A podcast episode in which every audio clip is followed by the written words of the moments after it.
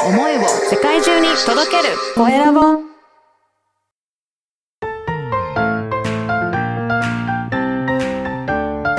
聞く力、能力、技術、魅力があるのに伝わらない社長へ。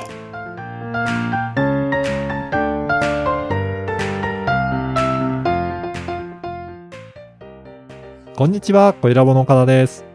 こんにちは、アシスタントのあもねです。本日もよろしくお願いします。よろしくお願いします。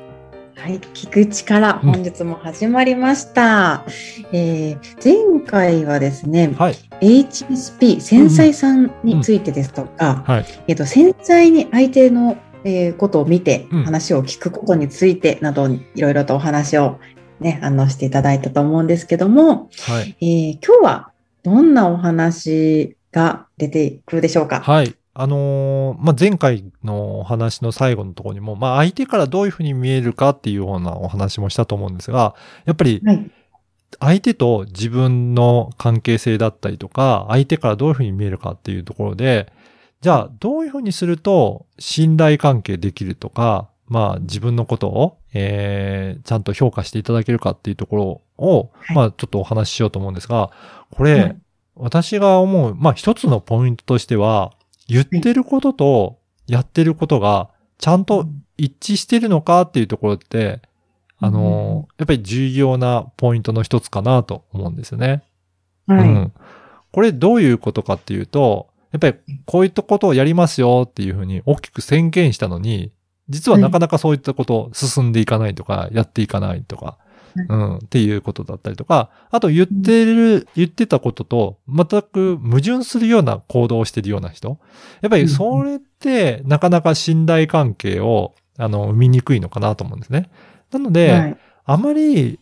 まあ、誇張して大きく見せようとか、あの、うん、自分自身と、まあ、その時に本当に、そうですね。まあ、できるかどうかわからないようなことも、なんか大きく見せて言ってしまうとかってなると、ね、そこからやっぱり信頼関係っていうのは崩れてくる場合もあるのかなっていうことがあるので、まずはそういった、ね、あまり大きく見せようとせず、自分の等身大の自分を表現するっていうところを気をつけてみるのもいいんじゃないかなと思いますね。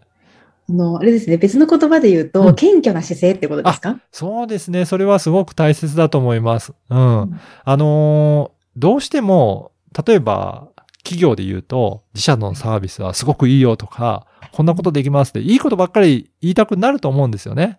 そうですね。でも、うん。そのいいことばっかり、えー、表現して、もしくは、こういった苦手な部分があったところを、なんか隠してるような感じに見えてしまうと、なんかそれって逆に評判が悪くなったりとかするかもしれないですね。うんうん、なので、どちらかというとちゃんと自己開示をして、あのー、まあ、苦手なことだったりとか、えー、ちょっと弱み、弱いところはこうですよ。でもこっちの強みがあるので、それを含めてどうですかっていうような、そういうふうな感じで表現した方が、結果的には、あの、信頼関係を得られるとか、なるのかなと思います。ああ、確かにそのデメリットとデメリット両方言ってくれる営業マンさんとかすごい信用できますもんね。そうですよね。やっぱり自分の立場にしてみると、やっぱり全部がいいことって本当にあるのっていうふうに思ったりすると思うんですけど、でもこれデメリットの部分もあるんだっていうことを伝えてくれれば、本当に信頼関係作れるんじゃないかなと思いますよね。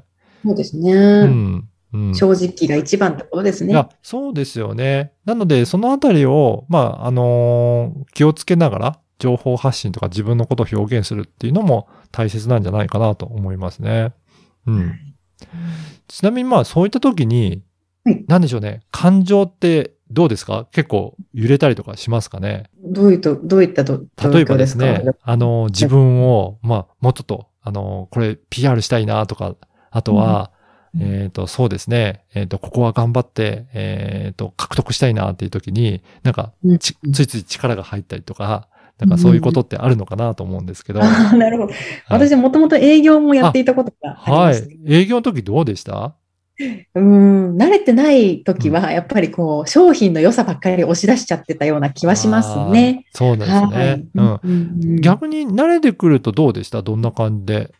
慣れてきたらやっぱりヒアリングがメインで、やっぱ相手の話を先に全部質問するっていうのはしてましたね。やっぱり聞く、うん、この番組もね、聞く力ですけど、聞くっていうことってすごく大切ですよね。大事だと思います、本当に。うん。うん、あとは、なんかいろいろ落ち着いてお話できるには、ある程度自分自身にも、あの、余裕は必要なんじゃないかなと思うんですけど、ちょっと、うん、えー、次回以降は、あの、感情をどうやったら落ち着いて安定させられるかっていうようなお話もしていければなというふうに思ってます。はい。はい、楽しみにしています。それでは皆さん、本日も聞く力聞いていただきありがとうございました。次回の放送もお楽しみにしていてください。